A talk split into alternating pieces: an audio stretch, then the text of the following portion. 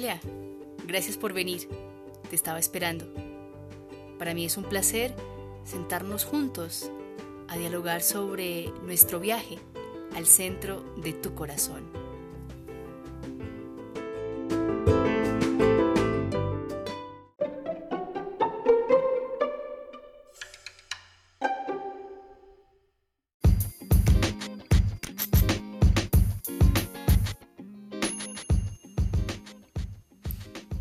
Y estamos en un nuevo episodio de nuestro podcast, de nuestro viaje al centro del corazón, de tu corazón. Y dado que nos estamos aproximando como Iglesia Católica a la celebración de la fiesta de Pentecostés, vale la pena que desde ya vayamos comenzando a calentar el corazón para comprender la dimensión de esta gran fiesta que muchas veces la asociamos a, sí, la venida del Espíritu y los siete dones y parece que fuéramos como los niños pequeños eh, tratando de coleccionar cada año eh, un, elemento de la colección, ¿no? Entonces este año me salió fortaleza, el otro año eh, me salió ciencia, el otro año me salió sabiduría y bueno, y, cada año tratamos de hacer como esa especie de, de, colección y ver este año cuál don me sale, ¿no? Pero pocas veces eh, y lastimosamente el ajetreo de, de la cotidianidad nos hace perder la profundidad de la acción del Espíritu en nuestra vida y precisamente celebrar, celebrar, esta fiesta nos debe llevar a celebrarla así como celebramos nosotros nuestro cumpleaños. Cuando celebramos nuestro cumpleaños, celebramos eh, no solamente que hace tanto nací, ¿cierto? Sino que agradecemos por la experiencia vivida y con esperanza asumimos el nuevo año que se nos regala.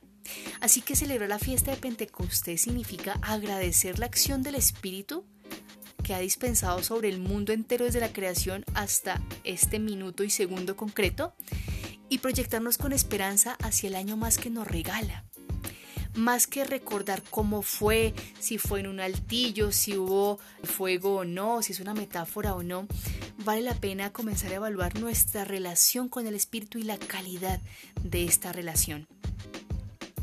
Ciertamente la fiesta de Pentecostés hunde sus raíces en la tradición judía y nuestros hermanos mayores celebraban esta fiesta 50 días después de la Pascua y primitivamente esta fiesta estaba unida a la fiesta de las cosechas. Entonces, mm, si lo vemos desde un punto de vista teológico, es interesante. Después de la Pascua, después de la experiencia de liberación, se tiene que cosechar algo. Y eh, tardíamente, la fiesta de Pentecostés para nuestros hermanos judíos, tardíamente me refiero eh, concretamente para la época de Jesús, ¿no? Eh, porque pues la fiesta de, de las cosechas es bastante antigua incluso eh, tiene algunos elementos de, las festividades de las tribus nómadas, eh, pero ya para la época de Jesús, Pentecostés adquiere una fisonomía muy particular y es que en Pentecostés el pueblo judío celebra el don de la ley, el don de la Torah. Celebra ese momento en el que el pueblo estaba en el monte Sinaí y recibe eh, de parte de Dios la ley allí con, con Moisés sirviendo de intermediario. Entonces, cosechar palabra, cosechar ley, cosechar Torah después de la Pascua es algo muy significativo, porque es entender para qué fuiste libre. A nosotros no nos sirve celebrar Pentecostés, como les decía al inicio, pensando que vamos a, tomar algún don como estos, mm, estas figuritas eh, de colección sino que nos debe llevar a recordar el acto de liberación que hizo el Señor con nosotros y debe darnos un nuevo sentido de por qué vale la pena seguir siendo libre, por qué me liberé y para qué quiero seguir liberando a otros. Entonces, desde ya, preparémonos para esta gran fiesta que mm, desde la perspectiva cristiana pues adquiere una nueva significación.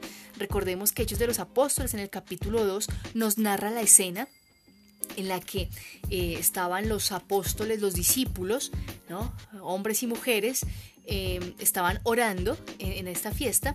¿Y, qué se hacía particular en esta fiesta? Eh, para, como se conmemoraba el don de la Torah, entonces pasaban toda la noche estudiando la ley, los cinco primeros libros de la Biblia.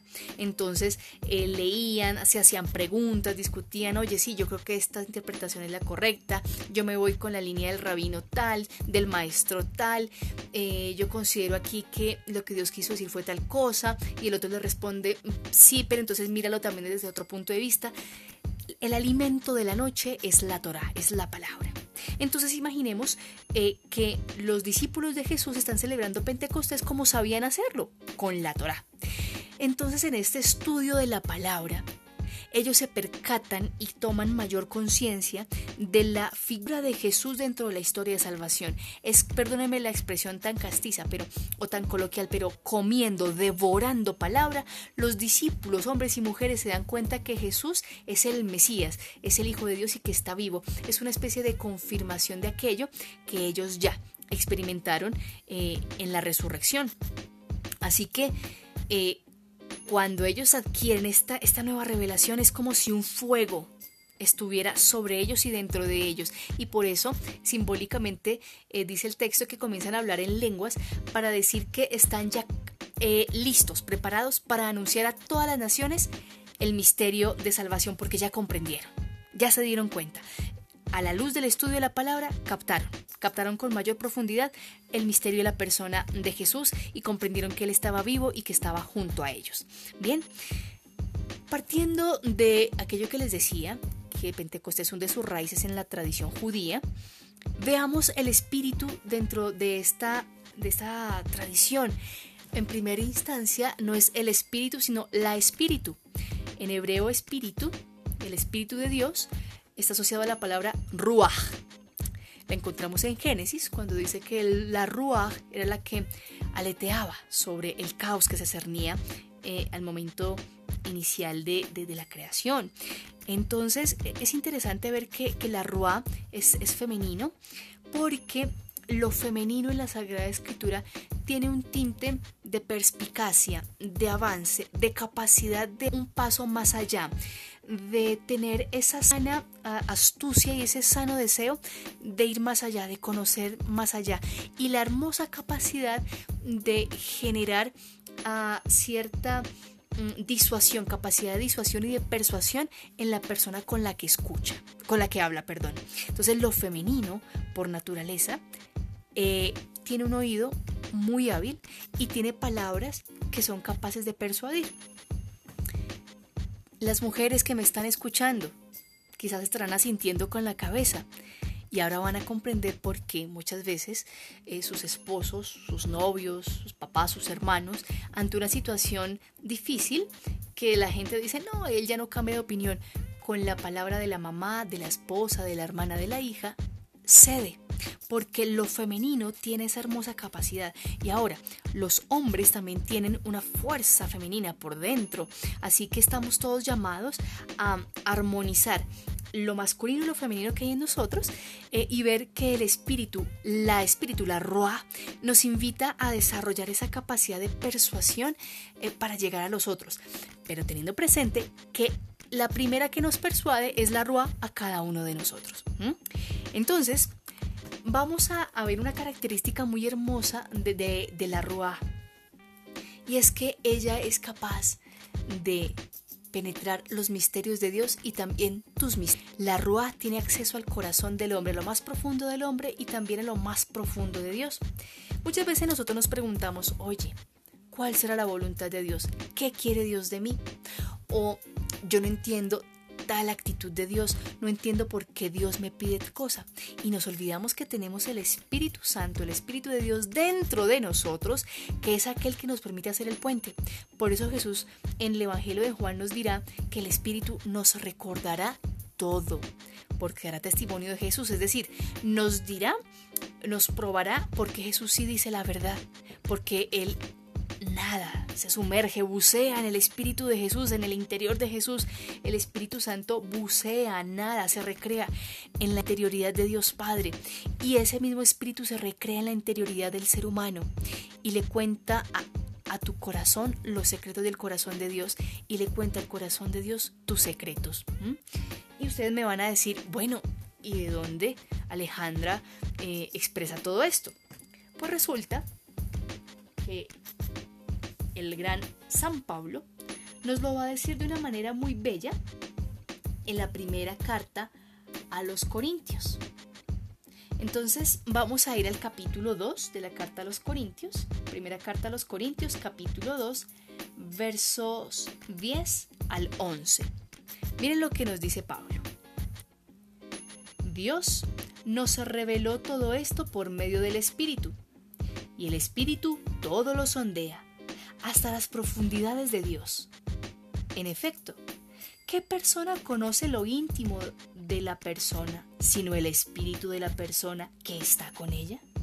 Del mismo modo, nadie conoce lo íntimo de Dios, el espíritu de Dios.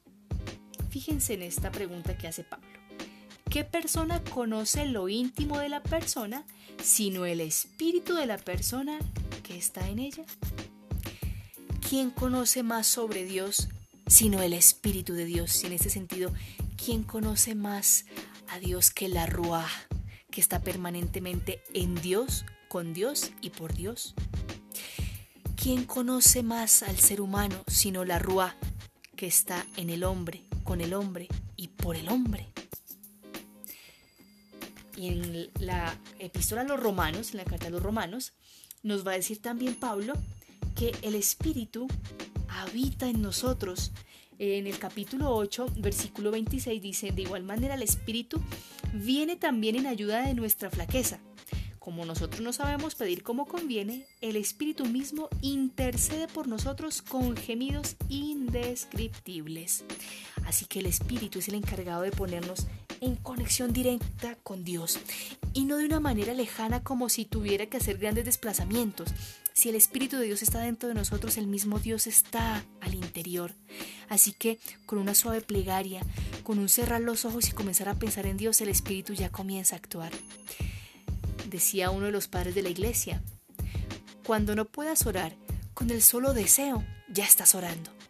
Porque el deseo habla de anhelo, habla de el alma en una búsqueda especial. Así que con el solo deseo, con el solo pensar en Dios y en el desear conocer su voluntad y desear que Él te conozca, ya el Espíritu comienza a actuar.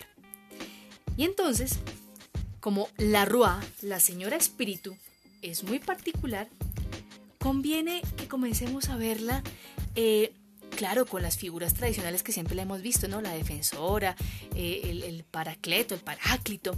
Pero veamos en términos más de nuestra sociedad cómo podemos comenzar a llamar al espíritu, a la señora espíritu, la Roi, ¿no? Para poder asociarla a nuestro contexto y comprender mucho mejor el rol que cumple nuestra existencia. Y para ello recurro a la gran biblista y teóloga, la hermana Dolores Alexandre, ella, en su libro Hacerse discípulos, una atracción del Padre, nos habla de la Rua como la buceadora de nuestras profundidades. Así que, si queremos verla a ella como la buceadora, como la entrenadora, como la coach, la talentos de nuestra vida, la que nos conoce tanto que sabe para qué somos buenos, para qué somos buenas, si comenzamos a hablar con ella, pienso y estoy segura que nuestra existencia comenzará a tener otro sentido, otro significado, un significado muchísimo más profundo. Así que para este Pentecostés no pensemos tanto en, ay, a ver, a las suertes, ¿qué don me va este año? ¿Qué don me va a regalar el Espíritu? Pensemos bien en cómo profundizar esa capacidad de diálogo. Y aquí la invitación es a dejarse conocer por el Espíritu. Cuando yo me dejo conocer por el Espíritu, Él me comienza a revelar quién soy yo cuando yo me dejo conocer por el Espíritu, Él me comienza a revelar qué quiere Dios de mí. Pero si yo insisto en tomar el control y querer decirle al Espíritu cómo, quiere, cómo tiene que moverse, cómo tiene que hablar, el camino va a ser un poco pesado.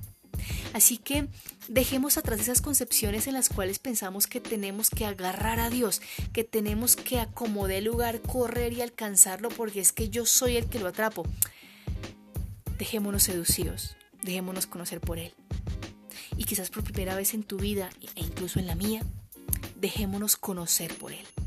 Dejemos que Él nos hable, que Él nos revele quiénes somos y qué desea de nosotros, para que de esa manera, en actitud humilde, podamos decir, gracias Dios, yo también quiero conocerme. Y ahí vamos a encontrar mucha más razón en esa primera definición de espiritualidad que dábamos, porque en la medida que me conozco, conozco más a Dios y me encuentro que el camino de espiritualidad es ese camino de lograr cada vez mayor autenticidad. En esta fiesta de Pentecostés agradezcamos el don del Espíritu en nuestra vida como el gran revelador de nuestra identidad. Y pensemos en este año en que queremos progresar en comunicación con Él, en docilidad, porque así no hagamos el sorteo de cuál don nos va a salir este año, el Señor siempre nos va a regalar la plenitud, nos va a regalar más de siete nos va a regalar lo que necesitemos. Así que te deseo desde ya una feliz Pentecostés. Comienza a prepararla de la mejor manera. Comienza a dialogar ya con la Ruah, con esa fuerza de Dios que hay dentro de ti. Y pídele, pídele que te revele, pídele que te muestre cuál es tu esencia. Y déjate sorprender por todo lo que te va a contar, porque ella, ella tiene acceso a lo más profundo de tu corazón y lo más profundo del corazón de Dios. Un abrazo grande para ti, que el Señor te siga bendiciendo y no dejes un día sin bajar, sin viajar al centro de tu corazón.